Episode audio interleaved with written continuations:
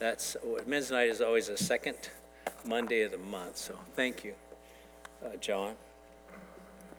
So we're in Ephesians chapter six this morning. I brought a couple boxes uh, to help me with my uh, sermon this morning. Um, I don't know if you're like me, but I have a tendency to put a lot of things in boxes, you know, so to speak, in my mind to help me, you know, manage my life, uh, deal with stress a, a little bit. And, you know, when we become Christians, or at least when we start attending church, sometimes we have two boxes. We have uh, a secular box, you know, that sometimes kind of uh, relates to maybe the workplace or, you know, friends you know uh, out in the community. Uh, secular can be uh, things you watch on T V sometimes. Uh, maybe you're into sports and you're into the Super Bowl. Or maybe you're into gaming and you're online a lot, and you've got these things in your life that you, you would probably define at this stage in your life as kind of secular. And and then you have a sacred. You know, all of a sudden you're processing church, and you know they're singing all these songs, you don't really understand them, you don't know what we're trying to sing about yet. It's new to you, but you really like it, and that's awesome. You, you've got uh, church, and you've got Um, you know, new Christian friends. All these people are so friendly. You know, people hug me when I walk into church. What's that all about? And uh, and then there's this thing called prayer that's not totally familiar to you, but it's it, it's something that you're interested in. You feel love when you come to church. You feel God's presence. So you're kind of processing all this stuff, and you've got you kind of got your secular box, and then you've kind of got you know your your sacred box. It's kind of like uh, all of a sudden, You've, you've kind of got uh, secular on Monday. Uh, after sacred on Sunday, you, you go out to the workplace and you connect with people. The flavor's a little different. The things they talk about are a little different. The language they use sometimes a little different. Not being critical, it's just it it just feels different. Now, uh, having a sacred sacred box, by the way, is awesome. It, it's a great start. Uh, But, you know, there is the real world where you deal with the secular in your life. What's interesting is, is as you're starting out uh, as a person who's pursuing faith and thinking about God and, you know, kind of processing this whole new uh, decision of uh, spiritual life, it, it, it, these two boxes, don't they don't mix very well. Uh, they, in fact, they seldom mix. It's it's kind of like when the pastor brings up something like, you know, the pastor's going to host a Super Bowl party. It kind of freaks you out. I mean, how do I do that? Because my Super Bowl party was, you know, a little rowdy, a lot of guys. And sometimes there's some alcohol, or maybe there's some chips, or maybe a little language when someone missed a pass or whatever. I don't know uh, what your Super parties, uh, bowl parties might be like, but It just, it, how do you mix the two? How do how do we mix the secular and and the sacred? Well, uh, this morning we're going to continue along uh, in our series in the book of Ephesians, and uh, I think one of the things that the Apostle Paul is trying to do in Ephesians chapter four, five, and six, I think he's trying to mix these two boxes together into one box. A sacred box. You see, what he's saying is now that you're a new creation in Christ Jesus, now that you've been born again, now that you have a, a new identity in Christ and a whole new family, like we talked about during communion. The Bible says we're actually seated in heavenly places. I don't know what that's all about, but and it talks about being filled with the Holy Spirit. We're not we're we're not just secular people anymore, doing secular things and then sacred things, but, but but we can actually be filled with the Holy Spirit and and led by the Holy Spirit. All of a sudden, Paul is talking about uh, everything in your life becoming sacred, and everything in your life becoming part of your worship of God.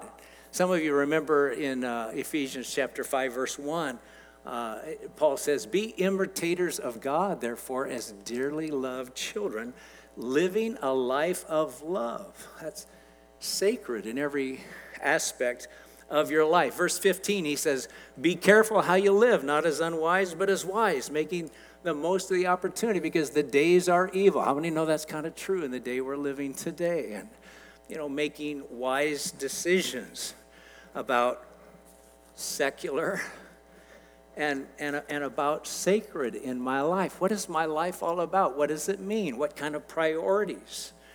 What kind of media? What kind of gaming? What kind of sports? We're just, we're processing all of that. The Apostle Paul says, don't, don't be drunk on wine. Be filled with the Holy Spirit, singing to one another in psalms and hymns and spiritual songs. That sounds like church to me, Monday through Friday and even Saturday. Singing and making melody in your heart to the Lord. Giving thanks to the Lord in all things. All of a sudden now, my sacred is starting to influence all of my secular life, if you want to use that kind of language. And in verse twenty-one, he says, respecting one another out of reverence for Christ. Now he's starting to talk about our relationships in the workplace and relationships with people in the community, even that guy that, you know, his language isn't that good. And, and yet there's a new element of sacred where we're starting to realize my relationship with him is about my relationship with God. That my conversation with him is part of my worship. It, it, it's a, an expression of my, my new sacred life. And uh, how do I do that? How do I work that out? This is a little bit of a process uh, for me in my life. Uh, in, in verse twenty-two of chapter five, he starts talking about the home. And he talks about our marriages, how they're sacred. He says, uh, husbands, love your wives as Christ loves the church. I don't know about you, but that sounds sacred to me. Husbands, love your wives as Christ loved the church. And by the way, uh, wives, respect your husbands as the Lord. Now, we're starting to make our marriage sacred. The way we treat each other as husband and wife is a reflection of our love for God and our worship of God. I'm not just loving my wife by listening, by being patient or kind, or by serving, or, you know, back rub when she's tired, but I'm worshiping the Lord when I'm doing all that. I'm not just being patient with my husband when he's frustrating and doesn't seem to have a clue. Uh, when, when, when I'm honoring my husband by faith, I'm honoring the Lord. So, so now, do you see, it's, it's really the Lord I'm serving, not my wife. It's really my husband, no, it's the Lord that I'm serving when I honor and respect. We're, we're, we're learning a whole new filter in our life. We're starting to discipline how we think, and we're starting to react in a different way. Instead of reacting in the midst of a conflict to one another, first, we submit to the Lord and actually think, Lord, how would you have me handle this? Because now my marriage relationship is part of my worship to God. It's, it's, it's sacred.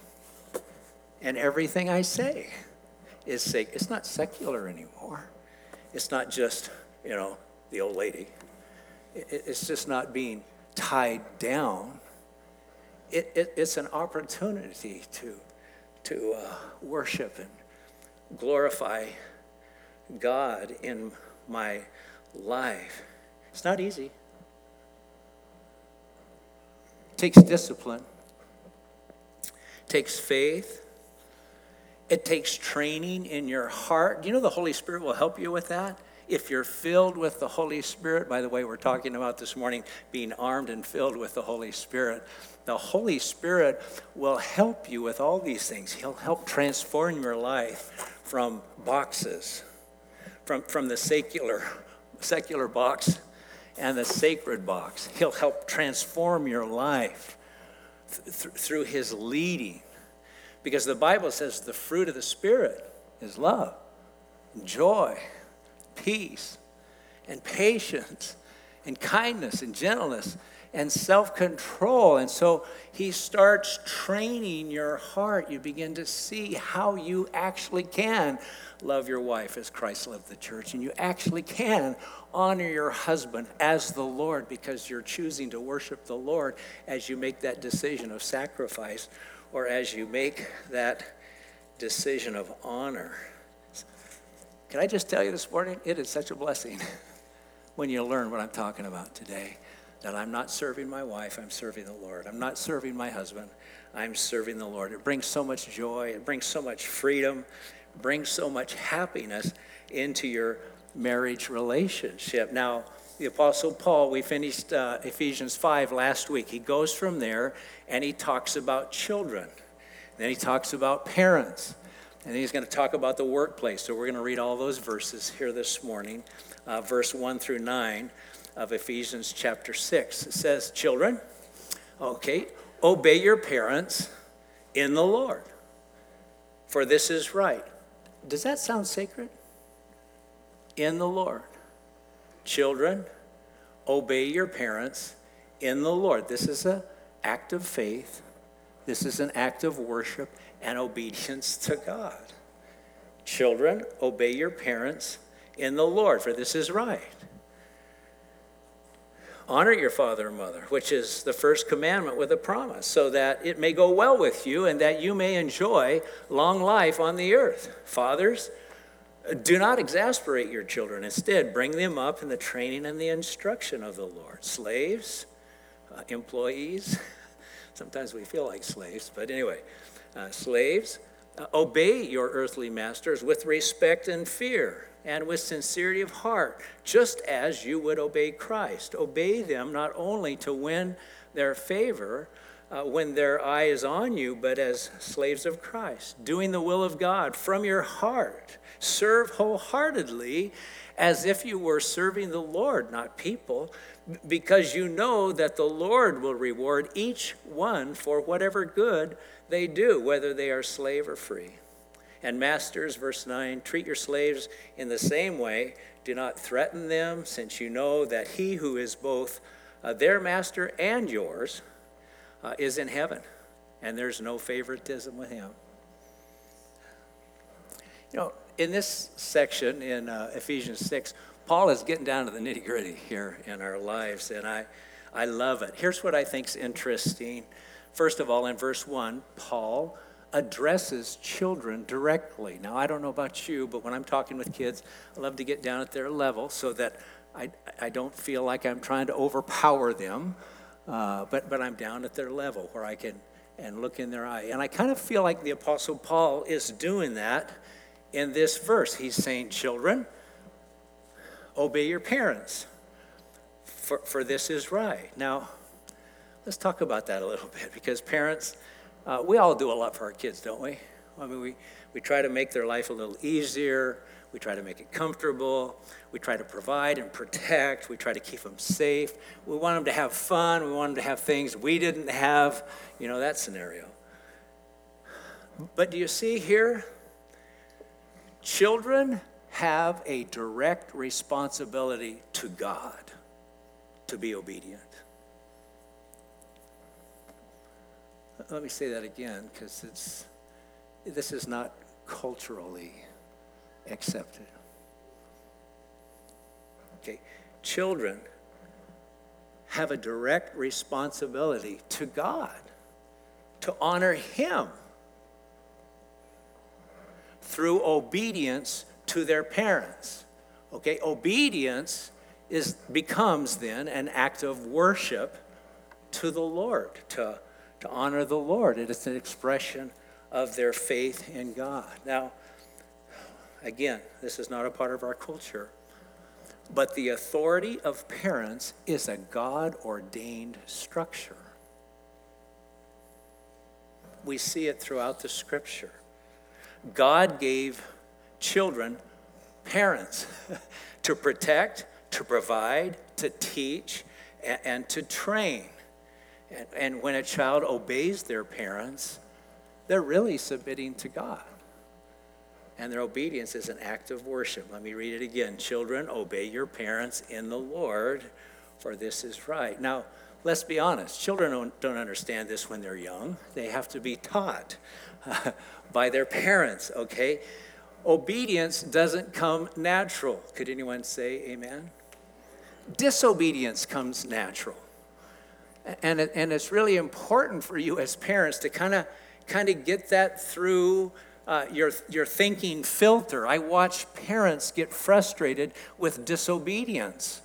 And, and I just want to put my arm around them and say, honey or sir, uh, you know, obedience is not natural. Disobedience is natural because we're, we're sinful. We're part of a fallen world. Rebellion is at the core of who we are. How many wants to rebel against the mask mandate? Or the vaccine? Well, everybody does, because it's our nature. It's getting quiet, sorry about that. But, you know, I mean, we're kind of going through a time where we, we see uh, a lot of frustration in our culture. Uh, but, but this is just uh, so important to understand. Obedience does not come naturally. Disobedience comes naturally. And that's why training. And do you notice in verse four, that's why relationship with parents is so important in the training. Verse four says, fathers, don't exasperate your children. Instead, bring them up in the training and the instruction of the Lord. Now, in Paul's day, fathers and husbands had kind of an authoritarian role. Okay, they were ruled by Caesar. And honestly, what he said went. Okay, there was no choice uh, about the matter. And fathers and husbands kind of took on an authoritarian, call it macho, whatever you want, chauvinistic, kind of a domineering attitude in the home. That's why uh, in Ephesians chapter five, verse twenty-five, when Paul says, husbands, love your wives as Christ loved the church and gave himself up for her, it blew their minds. The idea of that kind of cherishing, that kind of sacrifice and love was not a part of their culture. Maybe in some places or some pockets, but it was literally revolutionary and revelational. I mean, it wasn't anything a man had ever considered or thought in his life. You know, when uh, in, in, in the previous verses, I believe it's verse twenty-three, when the Apostle Paul says, wives, respect your husbands as the Lord, for the husband is head of the wife, as, as Christ is the head of the church, its Savior. You know that word head has nothing to do with authority. It's not domineering. It's not chauvinistic. It's not dictatorial. You know, Paul could have used any of those words from the Greek language because they come up in other places throughout Scripture. Amen. That's an amen back there. You know that word head is literally source in the Greek language? How many know that men are a source of life? It's the seed of a man who causes that causes life. And of course, it's the womb of a woman that helps that life to grow and gives birth to that. But, but the word literally means source.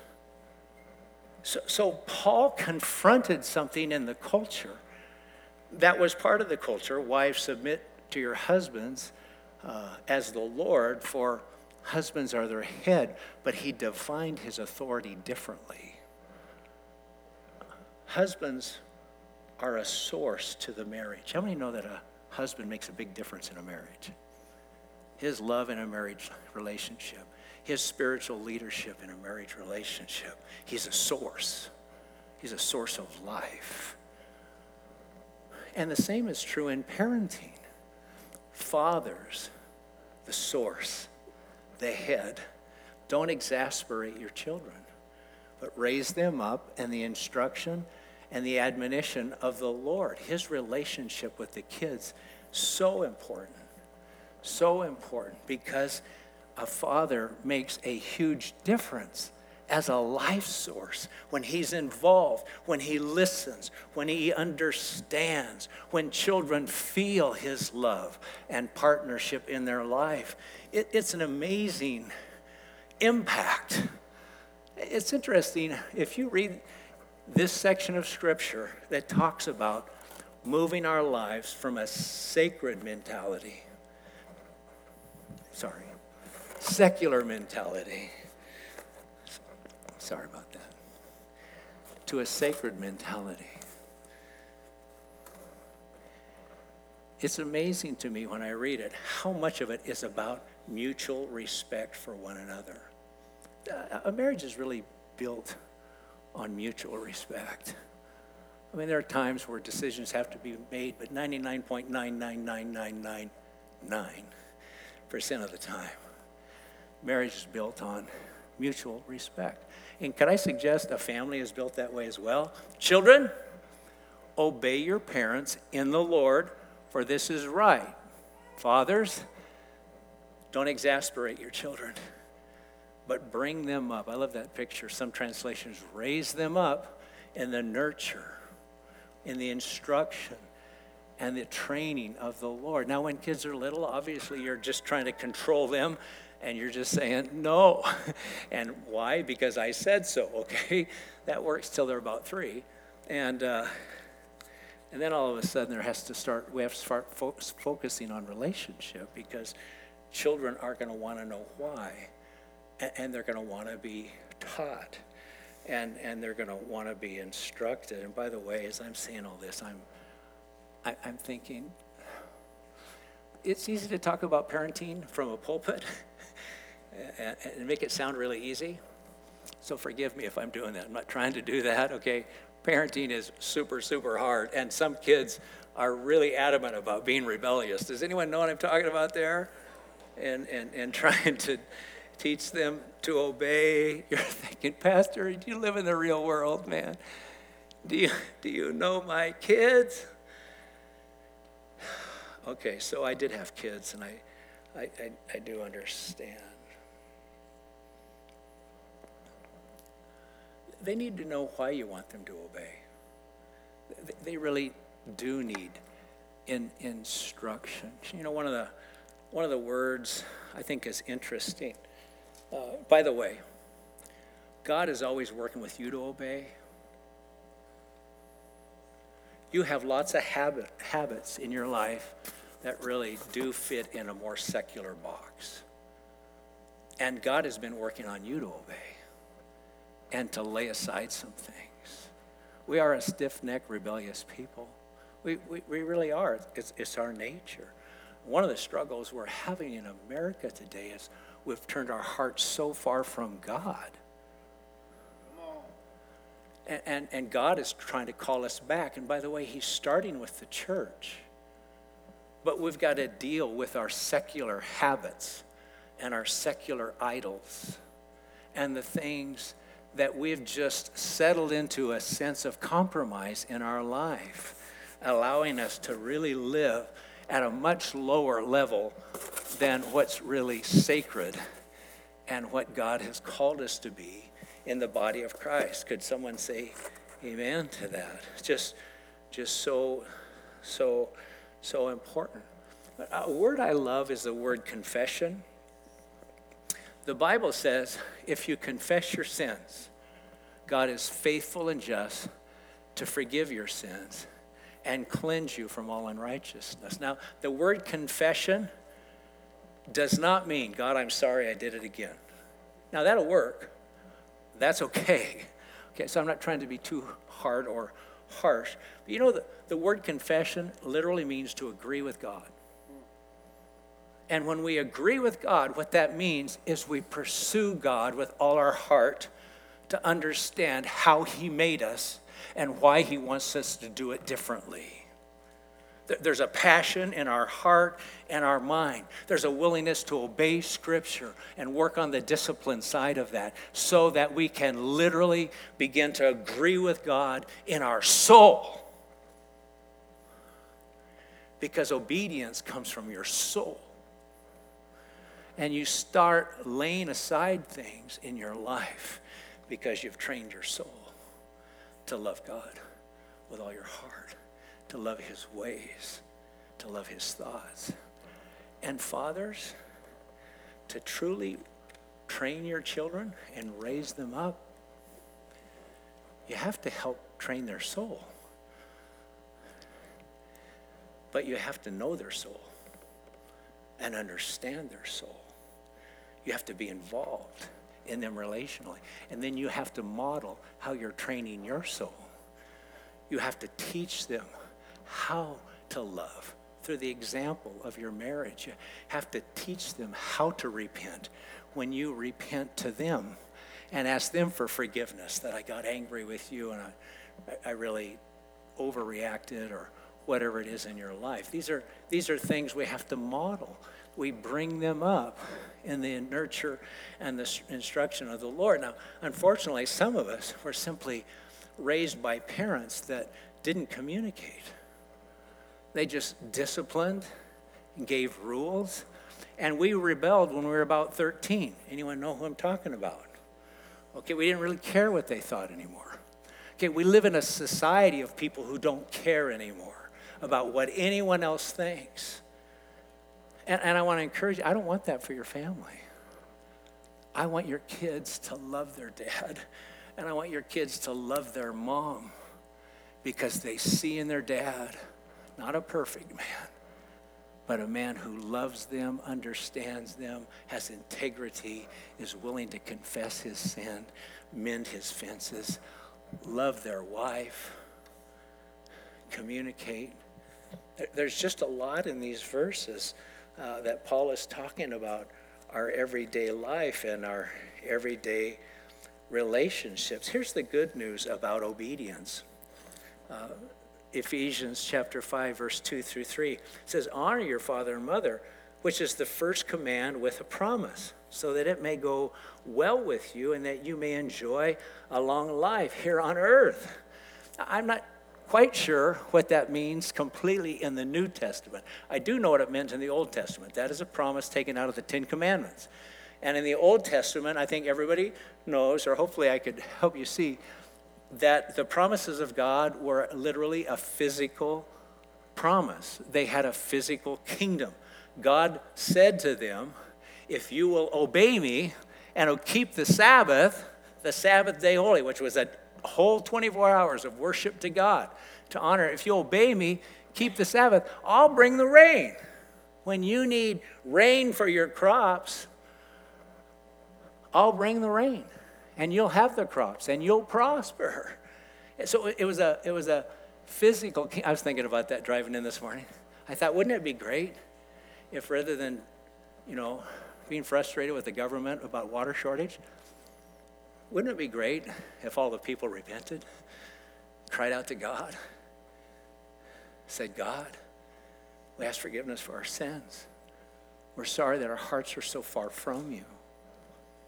And, and, and we just ask you in your mercy to bring rain. Lord, we need it in our life. Uh, you know, I just, I just think sometimes We, we think of what's happening in the physical realm and doesn't we don't understand it's a reflection of hearts and what's happening in the spiritual realm. And God promised in the physical realm a promise of long life to people who would honor and obey and respect their parents. How many think respect is important? Okay, re- respect for parents affects your whole life. Honor and respect in the household is the training ground for honor and respect in every area of your life. Now, I don't know that Paul using this Old Testament promise means you're going to live till you're one hundred years old. But there's something about respect that'll cause you to be blessed in the workplace. You'll get promoted because there's something about you that people who work with you like. And by the way, every company wants healthy leadership, and healthy leadership has to know how to follow first. And if you know how to follow and respect authority, they're going to try to put you in a place of authority so you can teach other people how to do that. You're going to get promoted. You're going to get the raise. And it will go well with you. I've seen it happen. I've seen it happen in my, my own kids' life. I've seen it happen in many of your kids' life and your grandkids' life. Just how there's this cycle of blessing that happens as a result of just the simple command uh, to, to honor the Lord by obeying your parents. So, yeah, anyway, food for thought. Uh, the last thing that Paul talks about in this section as he gets into this nitty-gritty is, is about your work. How the workplace is, is sacred to the Lord. Let me read verse five through nine. Slaves, obey uh, your earthly masters with respect and fear and with sincerity of heart, not just as you would obey Christ. Excuse me, I said that very poorly. Uh, slaves, obey your earthly masters with respect and fear and with sincerity of heart, just as you would obey the Lord. Obey them uh, not only to win their favor when their eye is on you, but as, as slaves of Christ, doing the will of God from your heart. Serve wholeheartedly as if you were serving the Lord, not people, because you know that the Lord will reward each one for whatever good they do, whether they are slave or free. And masters, treat your slaves in a in the same way. Do not threaten them, since you know uh, that he who is both their master and yours in heaven, there's no favoritism with him. I, I love the thought that God is no respecter of persons. He doesn't care about your title. He, he doesn't care if you own a business. Doesn't really care whether you're a C E O of a great company. You know what the Bible says in Psalms forty? It's all... All men, referring to men and women, all all men and women uh, die like animals. Think about that next time you drive by a deer on the side of the road. That's the end of your life. It's not going to care what you did. No one cares what you did. No one's going to remember what you did. It goes on to say, you know, people who are wealthy, they name their, their estates after them. They're looking for some kind of honor or wealth. And it's like... God, God is saying, so you're going to die like an animal. I, I just think that's interesting. Your, your title, your position, your income, your four oh one k, frankly, doesn't matter to God. What matters is your heart. And, and the Apostle Paul, when you, when you read his letters, he didn't care whether you were a slave or whether you were free, whether you were a master or whether you're a business owner. He didn't care. He says, I don't care if you're a slave. If you're a slave, you're Christ's free man. How many know we're free in Christ? And, and if you're, by the way, if you're a master, you're really Christ's bondslave. You're a slave of Jesus Christ. So he puts us on the same level. He didn't care who we were. He, he cared about our hearts. And I... I, I see that in, in these verses. He cares about our work being an expression of our love for God and our worship of God and doing it uh, unto the Lord. Now, Paul addresses slaves and mas- mas- masters here, uh, which was a part of, common part of the culture. But, you know, sometimes people ask, well, why didn't Paul address the evils of slavery in his letter? Well, in Paul's day... slavery was not as diabolical as it has been in our past history. Slavery was not about race or ethnicity like it was here in the United States or it has been in other countries in the world. Okay? Slavery was about debt. Uh, they didn't have credit cards back then. You couldn't mortgage your house for thirty years, okay, or refinance so that you could pay your debts. If you couldn't make a payment or couldn't pay a debt, you became a slave. You were sold to the person you owed money, and you had to work until it was paid off. And there was a fair exchange uh, there, but slavery was common. Uh, so in that culture, the Apostle Paul addresses slaves. Of course, we don't have to, because that's not the situation most of us in, are in. But, but we are employees, and we are employers. And, you know, some people think work is part of the curse. Kind of like, I owe, I owe, so off to work I go. And uh, you know that God gave Adam a job before sin entered the world? The Bible says in six days, God created the heavens and the earth. And on the seventh day he rested. God created you in his image. And he gave Adam responsibility then to rule over all he created, to manage it, to be creative with it, and to use it for God's glory and his honor. You were created to work. Why don't you tell your neighbor, you were created to work. Yeah, that probably won't be the favorite part of the sermon. Uh, but work is important. It's how we glorify God. It's how we use our gifts, talents, and abilities that he's given us. Work is important to build self-esteem. You show me a person without a job, and I'll show you a person who's struggling with self-respect and, and, and self-esteem.